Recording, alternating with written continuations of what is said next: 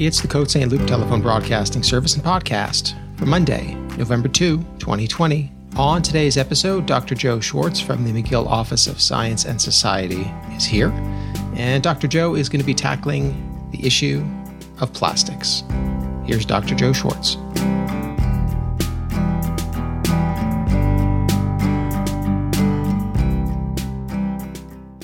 Think, as uh, most of you know, our office is dedicated to separating sense from nonsense.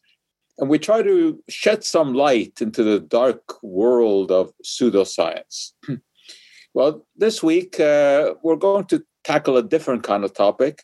We're going to take a look at plastics and the role that they play in our life and uh, some of the problems that are associated with them.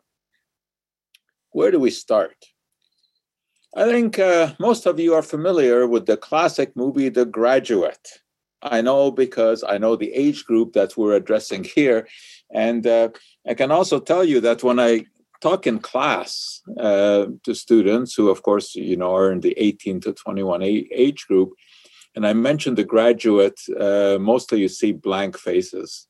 Uh, they just don't look at old movies, even though this was an absolute classic. and you may remember um, the graduate is, is the story of a, a, young man, Benjamin, who just graduates from university and is looking forward to see what kind of career he could forge. Uh, but uh, uh in the process, he uh, gets kind of waylaid with attention being paid to, to Mrs. Robinson. In any case, at the graduation party, he is cornered by a family friend who draws him in and whispers into his ear about you know what would be successful in the future. And of course he whispers plastics. Well young benjamin i don't know if he ever got into plastics. Probably not. He was more interested in getting into mrs robinson. But at the time plastics were a big deal as of course they still today but this was you know early on in the plastic industry when people were not used to uh, these materials. Uh, but pretty soon they saw them all over. There were the Tupperware parties. There was the hula hoop, and you probably remember the hula hoop craze. And we were playing with Barbie dolls and uh, wrapping food in newfangled plastic wrap and wearing polyester fabric it was a brand new world out there. All of these materials, which were very functional, uh, usually very cheap.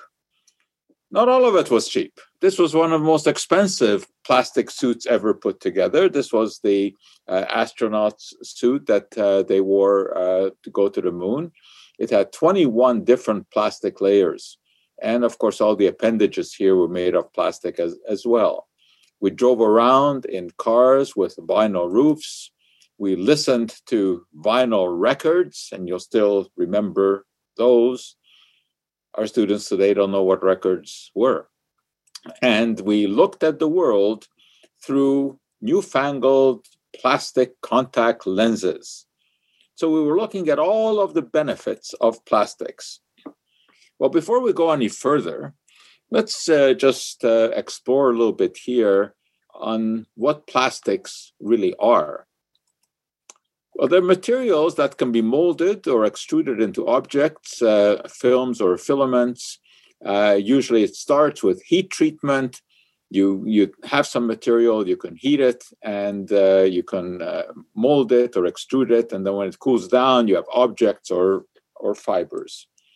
Most of the plastics that, that we use today are composed of what we call polymers which are just giant molecules. And the analogy that is usually given is uh, links in a chain. And uh, these molecules can be long or short, uh, closely packed together or not. That will de- determine their, their properties. But besides the, the actual composition of the plastic, there are all kinds of chemicals that are used in the manufacture of the plastics. There are catalysts that are used that allow the small molecules to join together into long ones. There are plasticizers, which soften the plastic to make it soft and pliable. There are flame retardants to make sure it doesn't burn. Uh, antioxidants to prevent uh, oxidation, to prevent reaction with oxygen of the air. Uh, all kinds of chemicals, as you can see, are used. And many of these, of course, are left behind in the plastic. And uh, in some cases uh, cause some concern about the possibility of these leaching out of the plastic, particularly into food containers. a chemical representation of what we mean by a polymer. We start with a very simple molecule, ethylene in this case. And when you take a bunch of ethylene molecules and you line them all up and you link them together, you get polyethylene. And the properties of this, of course, are totally different from the raw material. Ethylene is a gas, polyethylene is a solid uh, material. When we think about plastics, we used to think of them as miracle materials, all the different kinds of things that they could do for us. Today, this has changed somewhat. Today, you mentioned plastics, and people start thinking about endocrine disrupting chemicals that can leach out from the plastics and more and more start thinking about the tremendous amount of garbage to which plastics contribute. and uh, this, of course, is an issue that merits discussion because we do have a problem with this. We do have a problem with excessive plastic, uh, which is not properly handled, which is inappropriately discarded. And you don't have to look very far to see the mess that we are living in. You take a look at any garbage and you will see that much of it, if not most of it, is made up of plastic uh, materials. it's everywhere. It defiles the landscape. Uh, it piles up. It uh, is in our garbage. So let's start by looking at garbage here. Just how much of this plastic ends up in our uh, our garbage? Obviously, garbage is composed of a huge variety of substances, ranging from food remnants to packaging materials uh, to just random stuff, right? Aluminum cans, all of this. Uh, much of this can be recycled. Unfortunately, many people don't take care to separate these to put them into re- into the proper bins, and stuff just gets all lumped together with uh, with garbage. Statistically, what we find in that garbage can, believe it or not, most of it is made up of paper, paperboard, much of which should not be there because it could be in the recycling container. Uh, and then there's about 8.3% of plastic. I think that's probably less than what most people think. And again, some of that at least uh, could be uh, recycled, so should not be in the general uh, garbage. So this is basically what we're looking at when you examine the contents of a, a garbage bin. So what happens to that garbage? Of course, it is collected, and most people don't give much thought to this. Uh, every uh, Thursday, uh, you put out your uh, garbage bin, and it gets emptied, and it kind of magically disappears, and you don't think about it. So where does it go? Of course, first it goes into the truck, it gets compacted, and then it mostly gets delivered to landfills. It gets buried. And people are troubled by this about the problem of, of uh, burying stuff in, in landfill. The landfills that are made today are very scientifically designed by, by engineers. And these are not just holes in the ground into which the stuff is put and then covered over. These have highly engineered linings that nothing leaches through, and they have elaborate collection systems uh, for any of the gas that is evolved when uh, some of this garbage in the landfill begins to biodegrade that releases methane gas. So there are pipes running through the landfill that will collect the, the methane gas that is evolved by the biodegradation and this methane gas is then actually used as a source of, of energy. It is used as a fuel. Methane burns and it can be used to generate electricity. So landfills can actually contribute to the electric grid, the modern uh, landfills. So it is not true that, that landfills are not an appropriate way of dispose of our garbage. And certainly in Canada, we have no shortage of space for landfills. We may have to go further and further out of cities, but there is plenty of space to build landfills. Some of the garbage is burned. And uh, this also uh, supplies energy because, of course, when anything, burns, heat is produced. That heat can be used to uh, turn a steam turbine, generate electricity. So some is buried, some is burned. And of course, some can be and should be recycled. But this is where um, problems arise. Because in order to have proper recycling, we must have human involvement, obviously. And people have to make the effort to separate the stuff that can be recycled from ordinary garbage and place it in the appropriate container. Some of the garbage can be composted. Food waste, yard waste, this can be composted. However, to do this efficiently, it has to be done in a composting facility where the stuff is routinely mixed and the temperature can be controlled. The compost bins in your backyard are not very efficient and they will not decompose most of the biodegradable material that, that in theory can be decomposed. So there's a big difference between having a compost bin in your backyard, which is usually inefficient, and having a very efficient industrial composting facility. So if the garbage ends up here, fine uh, in your backyard, it probably is not going to compost. This is what happens to, to the trash then. About half of it, slightly more than half, goes into a landfill. Uh, about 14% is burned, and about 31% eventually gets uh, uh, recycled. Of course, we have these blights on the, on our uh, landscape, but uh, let's get one thing straight these bags obviously should not be in the trees and they are unsightly, but they do not randomly jump out of people's hands, take flight, and end up in the trees. This is because of human callousness, of not taking proper care, of disposing them properly, or, of course, best recycling them. So people really are at fault.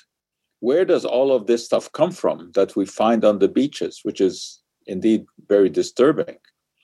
It comes from inappropriate disposal. If these things had been put into the proper recycling bin or even into the garbage, they would not end up here. But in many places in the world, especially in in uh, in Asia, there is no proper waste disposal, and, and stuff just gets thrown away randomly and does end up in on beaches, does end up in the uh, in the ocean, in a frightening kind of a way. I mean, we've been inundated recently with pictures like this of seashores just full of plastic bottles, of animals uh, looking at these, sometimes even eating uh, the plastic. Uh, plastic straws, of course, have been in the news a great deal because these are single use items. They get discarded, they end up in the water. And of course, if an animal should somehow get a straw stuck in its nose, like this poor turtle, uh, that makes headlines around the world, as it should, because that straw should never end up in the nose of a turtle. It should never be discarded in such a way that it, it gets into the uh, ocean in this uh, uh fashion. And of course, nobody likes to see images like this, where this poor bird gets um, stuck in a plastic bag, or this duck can't get this six pack uh, plastic holder uh, off of its neck.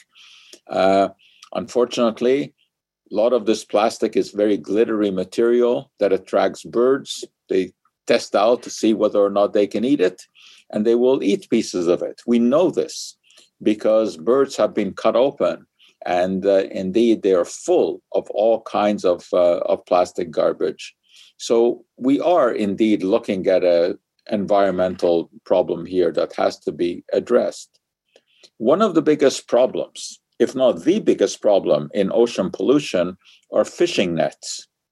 It's not the small plastic items that that you know we see strewn up on on beaches. I mean, those are unsightly, and of course they are a problem. But nothing compared to to the uh, netting that um, is out there in in the ocean from uh, fishing fleets. Uh, they get torn, and they just get tossed uh, tossed away. Uh, sometimes they just lose the nets, and of course, animals uh, get enmeshed in these. And very often, of course, when they get all tied up like that, they can no longer uh, swim and live properly. So this is indeed a huge problem. We've all heard of the so-called giant garbage patch in the middle of the Pacific Ocean. And indeed, it exists. But don't get the idea that if you were plunked down there in this garbage patch, as it is called, that this is what you would see. No, you would not see large plastic items because they would have been battered by the waves and exposed to ultraviolet light, and they get broken down into tiny, tiny particles so that they would have to be collected by these large booms but they're not visible in the water. This is what we call microplastic. And therein lies another problem because these microplastics can be ingested by fish. And of course, humans can end up eating those fish and therefore have plastic contamination in their uh, body. Now, because of all of these concerns, there have been movements to ban plastics. This is pure folly. It's absolute folly. Yes, we have environmental issues with plastics. Yes, we need to recycle much better. We need to get rid of single use plastics. But to suggest that we should aim to eliminate plastics is just nonsense. Our world could not exist without the proper use of plastics. You are, in fact, watching me right now on plastic because that's what your computer is mostly made up of. And no matter where we look, we see plastic. In the operating room, modern surgery could not be carried out without plastic. You look at this operating theater, almost everything that you're looking at here, from the screens to the X-ray equipment to the cover on the uh, on the operating table to all of the tubing, uh, the IV bags, all of these are plastic. It would be impossible to run a hospital without them. The syringes, the catheters, the intravenous lines, all of these are made out of plastic. The masks that we wear are made of polypropylene. They're actually made of three layers of polypropylene. These are made of plastic. And of course, here we have another issue that you see these now th- thrown away on the street everywhere. Uh, that, of course, should not not be. Um, right now, there's uh, no real facility that recycles these, but I think uh, because of the large number of these that are used, uh, there will be technologies available for uh, recycling them. If you fly on airplanes, that is, if we will if we will ever fly on airplanes again, that airplane would not exist without plastics. Plastics are very light and very strong. And when you're talking about flight, that is the criterion. You have to have the least weight so that you can maximize your, your fuel uh, efficiency. When you drive your car, just take a look. That dashboard is made of plastic. Your steering wheel is made of plastic. Your seats are made of plastic. The insulation around the windows is made of plastic. A car is mostly made of plastic, aside from the engine, but even that has uh, plastic parts we wrap our food in plastic. Now, you might say, this is frivolous. Why not just have it open in bins? Well, it turns out that there's a lot more food wastage when it's in the open bins than when food is wrapped in plastic. It keeps better. It keeps people from touching the pieces that they're not going to uh, to buy. Uh, blueberries. You think that you could have your morning blueberries, which I've always suggested people should have, if it weren't for plastic containers, how would they be shipped at this time of the year from somewhere in, in South America? You need to have some sort of container that is rigid enough so that the fruit doesn't get bruised. Plastic, of course, is ideal. oh yes, you can argue that that there are containers that are made of uh, of cardboard, but when you examine the manufacturing process, you find that the making of this cardboard is actually a more environmentally unfriendly business than the making of the plastic container. So, using these containers makes for a cheaper, longer lasting, and better food supply. But where we really do run into problems is with the single use plastics. These are the plastics that are just immediately thrown away after use. The, the single cups, the, the straws, of course, which have been much, uh, much discussed, the uh, plastic cutlery at your picnic, which just gets uh, thrown away. These are single use plastics. But the one that is the worst, but doesn't get talked about as much, are not the straws, are not the plastic forks. These are bad enough, but this is not the big problem. This is the big problem. These are the single use plastic containers that we really have to emphasize on, on exercising some control over, especially because they can be recycled. These are eminently recyclable. The plastic uh, water bottles, the soft drink bottles, they should never end up in the garbage. It is, in fact, quite easy to recycle this, and it is both economically and scientifically sound to do this. So, when we're talking about getting rid of single use plastic containers, these also have to come into the picture. Fortunately, a lot of the time, these just get thrown into the garbage. well, let's ask the question of where plastic comes from in the first place pretty easy to answer. Almost all of it comes from oil. Uh, oil is a great natural resource. Of course, we don't only use it for energy, the raw material, uh, oil is a raw material for the manufacture of numerous uh, substances. Of course, oil is a very, very complex mix of a large number of compounds. So, in order for it to be used, to be converted into usable materials, the petroleum has to be cracked. What cracking means is that the very large molecules that are found in petroleum are converted into smaller molecules that are easier to process and which can be converted into polymers or, or plastics. It's not only from uh, uh, oil wells that we get oil, we can also get the similar raw material from fracking. Uh, fracking is a process whereby um, water mixed with uh, sand is pushed down into shale deposits in the ground. And there's a lot of natural gas under the ground, but it's all locked up in small pockets inside of rocks and inside of, uh, of, of shale. This has to be liberated. So, in a fracking process, what they do is they send pressurized water which has sand in it. Sand can be an abrasive uh, that, that, that can uh, open up tunnels in in the in the shale to release the the gas. The gas comes to the surface. There are problems associated with fracking. I mean, there are problems associated with any kind of uh, uh oil rig, and that is because you can have accidents. You can have some of the gas leaking out. Um, obviously, engineers are on top of this and are trying to minimize uh, the problems. So, in any case, oil and natural gas that comes from fracking are the raw materials that are used to make plastics. And one of the simplest of these is ethane. fracking, for example, gives us a number of very simple gases, one of which is, is ethane, a very simple compound, as you can see, two carbons and six hydrogens. It is possible to convert ethane into ethylene. Uh, this is a heat process. Uh, you're just cooking it up with steam, and that's that dehydrogenates it, meaning it takes away two of the hydrogens. It forms that double bond, which is a requirement because that is the double bond that allows these molecules to be laced together into a polymer.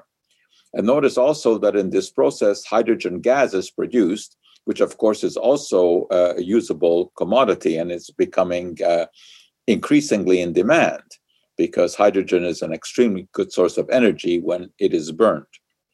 So once you have the ethylene from cracking, either from fracking or from, from uh, oil wells, the ethylene can be polymerized.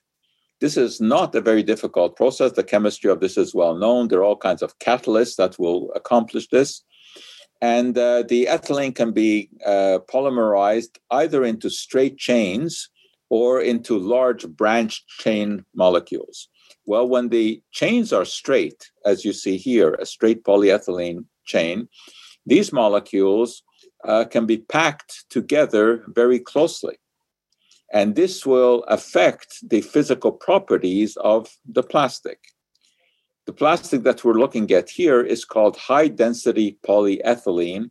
And this is the number two recycle logo, which of course you will see on the bottom of, uh, of containers. This uh, is very useful to make hard plastics. Many of the bottles of cleaning agents, shampoos, uh, packaging material, insulating material, Tyvek that you'll see in, in houses, this is all high density polyethylene. However, it is also possible to allow the polymerization to take place in such a way that the carbons are not joined together in a straight chain, but they also have branches. And as you can imagine, these branched chain molecules do not pack together as easily. There will be a lot of space in between them. So, this is low density polyethylene, and it is used in a different way. It's not used to make the hard plastics, it is used to make various kinds of plastic film. The wrapping material that we use for food, the six-pack uh, containers that that we uh, see, uh, you know, on around beer uh, uh, beer containers, uh, the the plastic that you see on greenhouses, the the plastic bags that we we carry, uh, these are all made of uh, uh, low density polyethylene. Then we have polyethylene terephthalate, which is uh, a very widely used plastic. It is the one that is uh, uh, used to make mostly the soft drink containers and also mustard bottles, spice bottles, etc. These are polyethylene terephthalate. Uh, it's a similar uh, molecule to uh, polyethylene, but it has different properties because the initial material from which it is made, uh, the monomer, is, is slightly different from, uh, from ethylene. And uh, this is the one that will be labeled number one as in recycling logos. Number three on the recycling logo is polyvinyl chloride or PVC. Another very useful plastic as the name suggests, the raw material here would be vinyl chloride. It's small molecules of vinyl chloride that are linked together to make polyvinyl chloride. Uh, this is used to make water pipes and uh, also the so called rubber duckies. And I'm sure, as I mentioned to you before, it always upsets me when I see these being called rubber duckies because they're not rubber duckies, they're polyvinyl chloride or PVC duckies and I like them, and I I do uh, I do collect them. One thing about polyvinyl chloride, while it is an extremely useful uh, plastic, it cannot be recycled. Uh, the technology is just not available to, to recycle this. It cannot be uh, melted down or chopped up and made into new materials. Uh, so this um, uh, eventually does end up in landfill. It cannot be burned either, because if you would burn polyvinyl chloride, it releases a chemical called dioxin. It actually forms from polyvinyl chloride when it is exposed to heat. And dioxin is a highly toxic substance. This is not something that we uh, want in the environment. So it is always a risk benefit analysis. The benefits of polyvinyl chloride are, are innumerable so many different items can be uh, made of PVC. On the other hand, uh, right now there's no technology to uh, recycle this material, but of course, uh, constant research on, on trying to solve that, that problem. Plastic number five is polypropylene. This is quite similar to polyethylene. and many food containers are uh, made out of this. And then we have uh, also the microwave uh, containers. This will always be labeled as microwavable. Do not use in, in your microwave oven containers that are not meant to be microwaved because those can leach chemicals into the food. But if something is labeled as microwavable, uh, then it is safe to use. Polypropylene is very commonly used, but there are other plastics as well. Uh, the polyester that I mentioned to you before, the number one, the polyethylene terephthalate, usually abbreviated as PETE, that is sometimes used to make these microwavable containers uh, as well. And uh, polypropylene can be eminently recycled, just like polyethylene and polyethylene terephthalate. So these should never be thrown away. Number six is polystyrene. And it's interesting that the yogurt containers that you're looking at here, as well as the uh, foamed coffee cups, uh, are made of exactly the same material. And they are. They're both polystyrene. The difference is that when you are making the foam container, you blow small air bubbles into the plastic to expand it. But the basic material is still polystyrene. Polystyrene is recyclable, but um, it is usually not financially uh, an attractive proposition, especially when it comes to the foam polystyrene, because it's difficult to transport. Uh, the volume of this is very large. So if you fill a truck with foamed polystyrene, you're not getting much polystyrene relative to the amount of gasoline the truck is going to use to drive it to wherever it has to be uh, driven. There are some ways to recycle polystyrene. There is uh, actually a Canadian company called Polystyvert, uh, which has a process whereby the polystyrene is dissolved in a solvent so that you can compact it essentially once it dissolves in the solvent and uh, transport it like that and uh, they have these uh, containers that they are uh, planning to distribute into which the container the foamed container can be put. Inside is a solvent cymene it dissolves the the polystyrene very readily and then it can be transported to a facility where the solvent is evaporated collected and it can be review, reused and the polystyrene is left behind. And uh, this is uh, certainly viable. The question is whether or not it's going to be economically uh, viable and whether or not uh, uh, people are going to make use of it. If the plastic doesn't fit into any of the foregoing categories, then it belongs into, into number seven category. And the one that is, I guess, the most famous in this category is polycarbonate. Again, a very, very useful plastic. This is the stuff that that uh, hockey helmets, football helmets are made of. These large carboys for transporting water. Many glasses, safety glasses, are made of uh, of polycarbonate. Headlights on cars are made of polycarbonate. Uh, it is a very useful material. It is recyclable. The concern that has been raised about polycarbonate is that the raw material from which it's made is called bisphenol A. And uh, although there's no bisphenol A, once the polycarbonate is formed, that is, when the bisphenol A molecules have joined together, there's the concern that there may be remnants of the monomer that can leach into food or into water, and bisphenol A is an endocrine disruptor. However, the amount that leaches out is indeed very, very small. So let's review you have seven numbers that that you can find on the bottom of your uh, plastic. If it is any of these numbers it means that it is at least in theory recyclable and uh, therefore should go into the recycling bin unless you have been advised otherwise. For example in some places they will not collect polystyrene because they don't have the ability to uh, recycle it there's something else that needs to be noted about um, these numbers. They have absolutely nothing to do with toxicity. There is no such thing as you know number seven being a big bigger problem number one in toxicity or recycling or anything. These are, are just identifier numbers to identify the plastic. Nothing at all to do with, with any kind of uh, safety, whether it's health or uh, environmental. Unfortunately, you don't always have the recycling logo on your plastic. So the question has to be asked what do you do with the unmarked containers? Unfortunately, these have to go into the garbage because if they are not labeled, then uh, they cannot be recycled. Different plastics require different recycling technologies. So they have to be properly separated.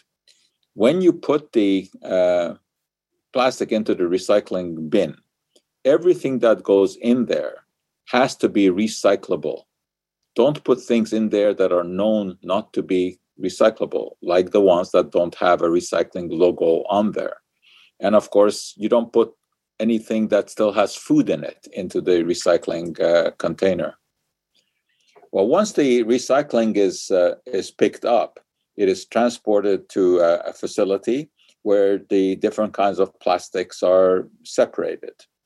And this is a, a very significant problem because, as I said, the different plastics require different technologies. Believe it or not, much of this separating is done by hand. People stand there for eight hours a day as this assembly belt uh, runs by, picking out mostly the stuff that should not be in there and trying to separate the different kinds of, of plastics. Now, today, there are some technologies that have been devised that separate plastic based on some sort of flotation idea, because some plastics are lighter than others, and therefore some will float, others will sink, and there are ways that separate it. But separation is the bane of the recycling industry. And uh, it turns out that if you don't sort properly, you can contaminate a, a, batch very easily. As you can see from the numbers here, one polyvinyl chloride bottle can ruin a batch of polyethylene terephthalate. Uh, so one has to absolutely separate before uh, before recycling or before melting down in order to recycle into something else.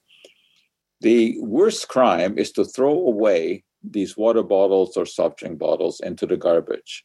Because once they get into the garbage, that will most likely go to a landfill or to some sort of, uh, of burning facility. And here we are burning away money, essentially, because all of this can be reused and can be uh, recycled. The most recyclable substance is the number one, the polyethylene terephthalate. And much of our consumer plastic is made out of that. So these should never end up in the garbage bin. So, what do we mean by recycling this? In the case of bottles, recycling does not mean that the bottle gets washed out and refilled with some liquid. You cannot do that. You can't recycle a, a soft drink bottle and um, put more soft drink in it because you don't know where that bottle has been, whether or not someone has stored gasoline in their garage in that bottle, which could have contaminated the plastic. So, what happens in the case of this recycled polyester is the first step is that the containers are, are ground up into very, very small pieces, and then they are melted down. And this hot melt then can be extruded to form very fine filaments or fibers, which can be woven together to make fabric. You can make very comfortable fabric from recycled water bottles. These uh, uh, flannel looking jackets are very comfortable, very warm, and they are made from recycled uh, uh bottles. There is a but, isn't there always? When you wash uh, synthetic fabrics made of uh, plastic, you will lose some of the fibers. There will be tiny bits of fiber that will uh, come out. You'll see these in, in the washing machine. Where do these go? They eventually end up in our water system. And this has been studied. And uh, you know, when you take a sample of, of water, you will find all kinds of microplastics, including tiny, tiny bits of, of fibers. So small that with the naked eye you can't see it. But they may be there in the uh, air that we breathe and in the food that we consume. So uh, plastics do end up in our body. And this can happen in many ways. Uh, we can, you know, breathe the, the tiny little particles that can end up in, in air uh, as the big plastic bottles get broken down into tiny little pieces. Uh, or these shedded synthetic textiles end up in the water where sea creatures uh, will concentrate them. The plastic bottles, should they end up in the ocean, don't stay around very long because they will be uh, badgered by the waves. And also, when light shines on it, the plastic will start to break down into tiny, tiny little particles. Now, this doesn't happen overnight. It can take several months for this to, to, to happen. But look at the consequences. Uh, if we have these microplastics in the ocean, which can come from the bottles or shopping bags or whatever, and uh, the tiny pieces uh, get into fish because fish are sort of filter feeders. They take in a lot of water and they extract the, the uh, foods from it. And then, of course, if we eat the fish, the plastic ends up in our body. That is not necessarily a toxicity issue because plastics generally are inert materials. And most of the plastic that we ingest probably comes out the other end uh, unchanged. But if the pieces are very, very small, they could end up in the bloodstream and uh, end up in various organs, and no one really knows what the consequences of that are. Bottled water almost always contains tiny amounts of, of plastic because, of course, uh, it is very often stored in plastic bottles. And then we have the plastic bottles breaking down, as I just mentioned, and ending up in the water that eventually gets put into plastic uh, bottles. You cannot see this, of course. You'd have to have a very high powered microscope to see any of these uh, tiny little uh, pieces, but they're there. 93% of bottled water uh, has been found to contain microplastics. Some of these are large, some of these are, are, are small. Now, large, of course, still doesn't mean that they're visible. Uh, they're still measured in microns, in millions of, uh, of a meter. So they are there. But again, as you know, I've, I've said many times when we were discussing various other chemicals, uh, just because something is there doesn't mean that it's doing harm. That's a completely different question and we don't know that ingesting of these microplastics is doing harm, I think it's a pretty good guess, though, that they're not doing us any good. There are all kinds of other sources of these microplastics too. Many of the tea bags that are used today are uh, not made of paper, but they are made of uh, uh, fibers made of, of plastic. This can leach into, into tea. And uh, this has been studied. Here's such a, a paper that looked at the microplastics that are found in a cup of tea made with such a, a tea bag. Again, this does not necessarily mean that there's an issue here, because chances are that that all of this comes out in, in you know in in the fecal matter.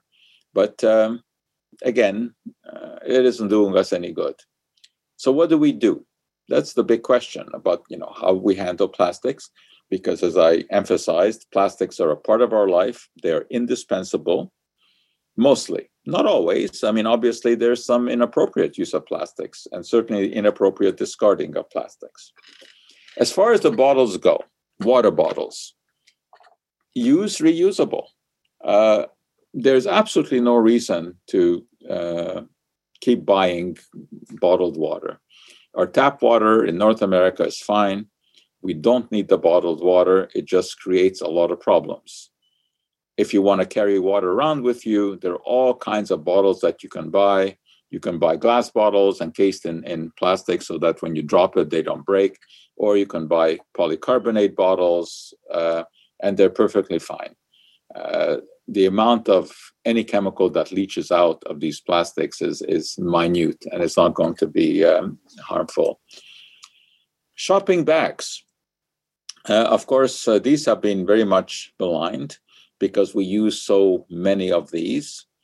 They are certainly recyclable. These are made of polyethylene. They can be recycled, and wherever there's a bin uh, for collecting these, that's where they should be put. But of course, they are also eminently reusable, and uh, you can uh, empty them out at home once you've done your shopping. Put them in your pocket and use it next time you go shopping. That's that's what I do. I mean, there you can compress them into a very small ball, and you can reuse them. And of course, they're also uh, ideal for putting out garbage. And uh, we've seen that in areas where the use of these bags has been restricted, the purchase of plastic bags for garbage has gone up so that you're not really saving anything. Reuse, recycle, that's what we have to take, take a look at. Of course, wherever these bags are no longer allowed, you have to have some other means of of uh, taking your stuff because not everyone comes to the store with some sort of, of bag. And uh, the alternative that is proposed usually is paper. This is not quite as simple as it sounds because a paper bag actually requires more energy to manufacture than a plastic bag. It obviously occupies more space in a landfill it should never end up in the landfill, of course. It should be put into the recycling container. And its production releases 10 times as much air, air pollution. So this is not necessarily a good trade. It's reuse that we have to emphasize, not use something instead, because what you're using instead may actually be worse than the original material. Now, what about the, the bags, the cotton bags that uh, uh, we are encouraged to use. There's a little but here too. Making these cotton bags is a very environmentally unfriendly business. Cotton requires a lot of fertilizer, it requires a lot of, uh, of pesticides. And if you're going to uh, use a cotton bag, you have to use it a great deal in order to make it worthwhile in terms of its environmental uh, consequences. Uh, of course, you can also get these reusable bags, which are made of plastic, I think, which is a pretty good idea. But you also have to make sure that you wash these bags out because suppose you're taking meat home in one of these bags and some of the meat juices spill. Uh, you don't wash it out. Next time you go and you put your produce in there, you can get contamination. But if you use the bags properly, yes, you do not need to get new bags every time that you go to the store. So again, reuse is the modus operandi here. There are some bags that are biodegradable. That means that in theory, they should decompose mostly into carbon dioxide and water. Ones that are made from cellulose or starch uh, generally will do that. They will biodegrade given the right conditions and underline that term given the right conditions. Because if this bag ends up in a landfill, it is not going to biodegrade because it has to be exposed to air, to oxygen, in order to uh, biodegrade.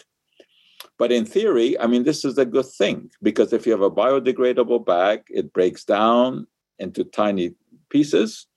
And as it breaks down, it releases carbon dioxide. And that carbon dioxide then can be used by plants for photosynthesis. And the biomass that is left behind can actually be used as fertilizer. So, this is a, a good thing if it works. This will happen in a proper composting facility. It will not happen in a landfill. This biodegradation can be enhanced by incorporating into the plastic certain catalysts. These are the oxo-biodegradable plastic bags we're talking about, and they will be so called. And these have been treated with a metal catalyst that uh, allows for much faster degradation. So, again, this is a good thing, but it tends to be uh, more expensive. Uh, the end result is similar to ordinary biodegradation. You end up with uh, uh, water, carbon dioxide, and and uh, and biomass. But again, this will not happen in uh, in a landfill. We know what is sort of the end result of putting all of these plastics into the environment, whether they're biodegradable, oxo-biodegradable, compostable, or not. Those are terms that are readily used uh, these days because they are very seductive in terms of marketing. But the fact is that unless these substances are disposed of in exactly the right fashion, they will not biodegrade. Here's such a study where they looked at materials that were in landfills, that, that were thrown into the ocean, uh, and they did not biodegrade properly. They just kind of, you know, changed their appearance, as you can see. Uh, so there's a lot of so what we call greenwashing in, in this area. Uh, you know, the suggestion that these products will somehow, if they're biodegradable, they will just disappear from the environment. That doesn't happen. The uh, uh straws that have, of course, had thousands and thousands and thousands of words written about them, uh, generally are made of polyethylene and polypropylene. They are indeed recyclable. Uh, but the reason that they've been so much maligned because these are the ones that get randomly thrown away, and uh, one of them happened to end up in the nose of a turtle, and that, of course, uh, got a lot of uh, publicity. But we can get rid of these. We can. Uh, there are certainly alternatives. There are metal straws that you can uh, carry around. And of course, believe it or not, it is possible to drink out of a glass without a straw. Now, it certainly is true that in some cases, straws are needed for people who are ill, for example, of trouble drinking things. Uh, but we do not need to use the large number of straws that we're using today. Uh, there are replacements. There are the paper straws. I don't find them very satisfactory. You get this taste of paper in uh, in your mouth. So, what's the answer? First of all, we should be cutting down on these soft drinks anyway. So the question should not come up of whether you should be drinking it from a glass or from a straw. You should not be drinking it. Period. And when it comes to water, there's no problem drinking it from uh, from a glass. How about this disposable cut- cutlery? There are many different kinds of plastics that can be used to make this cutlery polyethylene, polypropylene, polystyrene, and polylactic acid.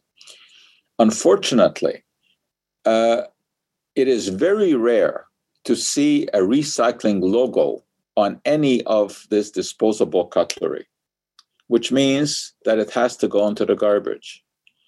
Uh, I don't know why that is. I don't know why they can't manage to put the recycling logo uh, onto this course, they think that people are not dependable anyway to, to, to separate them.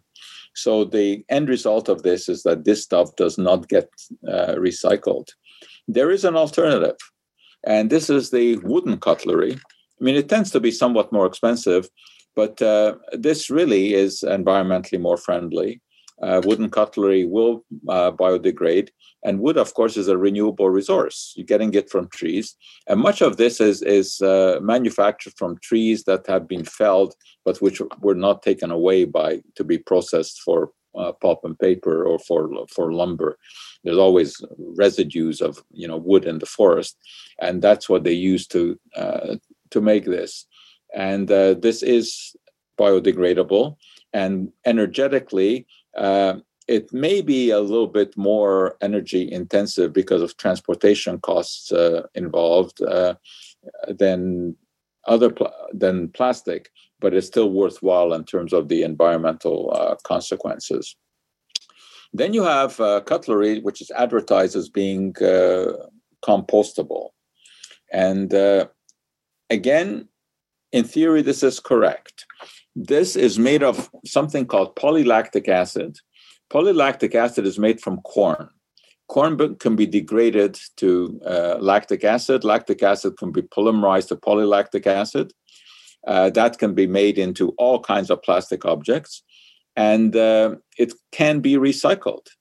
It can go into the recycling bin, and uh, polylactic acid can be degraded and uh, uh, certainly when it biodegrades, it leaves behind only carbon dioxide and, and water. And the carbon dioxide, of course, is used in photosynthesis to grow more corn. So this looks like it's a nice closed loop.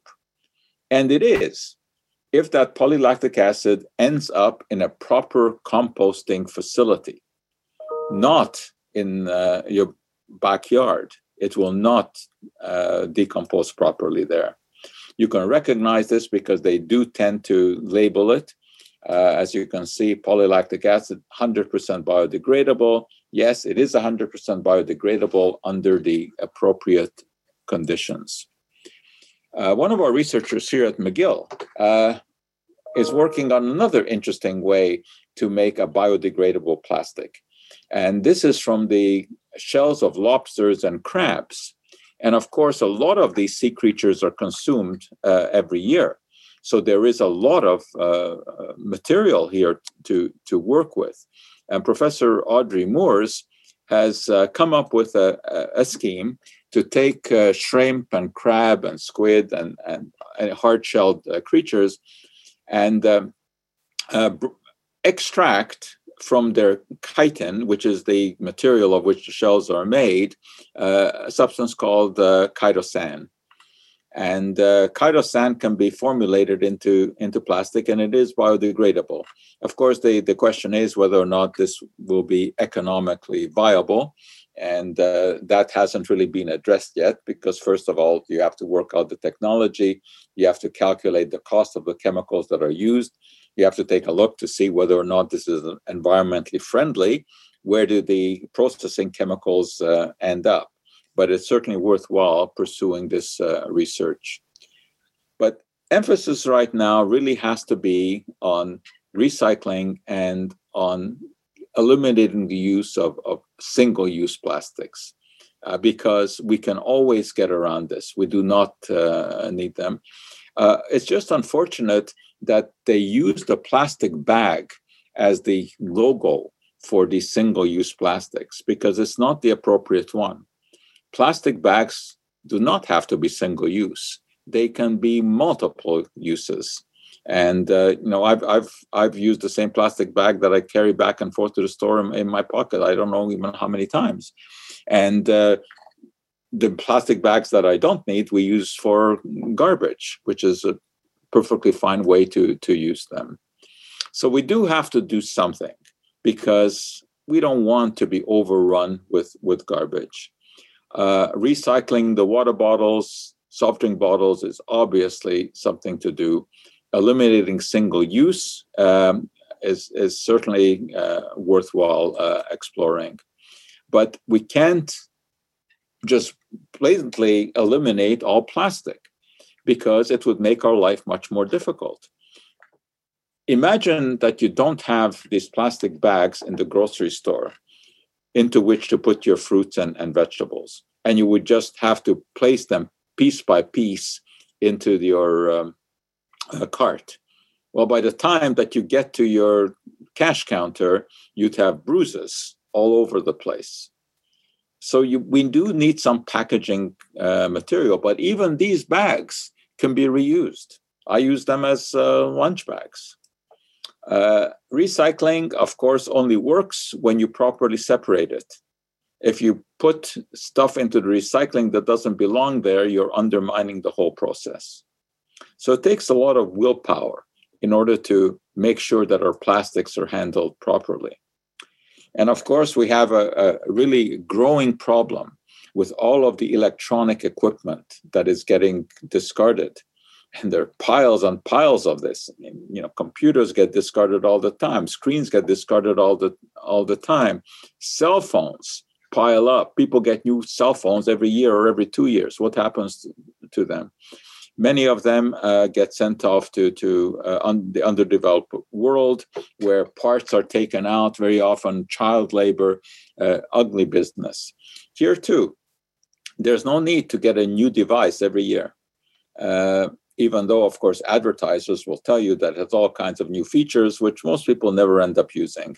I mean, most people don't need all of the different features on their computer or even on, on their cell phone. So there we have a, a, picture for you of, of this world of plastics and, and where we stand. And I suspect that these days, uh, if uh, the friend had corralled Benjamin, instead of saying plastics, uh, he would probably say recycle because that really is what we have to focus on. And recycling technologies are getting better and better, more and more efficient. So uh, that's it. And remember that you can always check out our website uh, because we have a lot of information about all kinds of things there. And you can also sign up for our weekly newsletter, uh, which is free, of course, and it appears every Saturday morning in your email inbox that's it for this month. And uh, we will do this again next month the same way, because unfortunately, this coronavirus is not ready to leave us yet. So I don't know if we have any questions or. Uh, actually, there is one question. It says, uh, assuming a plastic can be recycled, is there a practical limit to how many times it can be recycled? That's a very good question. Uh, as I discussed, many plastic, most plastics can be recycled, but not infinitely, because every time that you recycle by uh, melting it down and reformulating into a, a new substance, uh, you lose a little bit uh, of the plastic in terms of what we call depolymerization. That is, the polymer breaks down. So, uh, yes, there is uh, a number of times that it can be recycled before it becomes unusable. Uh, Dr. Joshua, I recently saw on TV that there's um, a company in the UK using seaweed uh, to make little uh, packages for like ketchup and mayonnaise. Yes. Uh, this is um, uh, a possibility that many companies are now looking into to make packaging material from seaweed because seaweed can be farmed and you can grow large uh, amounts of it. And seaweed already has biopolymers in it which can be manufactured in, in, into plastics. Uh, again, it is usually an economic question whether or not it's it's viable to do it. It depends on how uh, access is to the seaweed and how access is to the manufacturing plants that can convert it into into plastic. But uh, yes, it, this is uh, already on on the market, but it is certain it is more expensive to produce that than to use the other kind of plastic. Well, that is today's episode of the Côte Saint-Luc Telephone Broadcasting Service and Podcast. Thank you to our guests, and thank you to you for listening today. My name is Daryl Levine.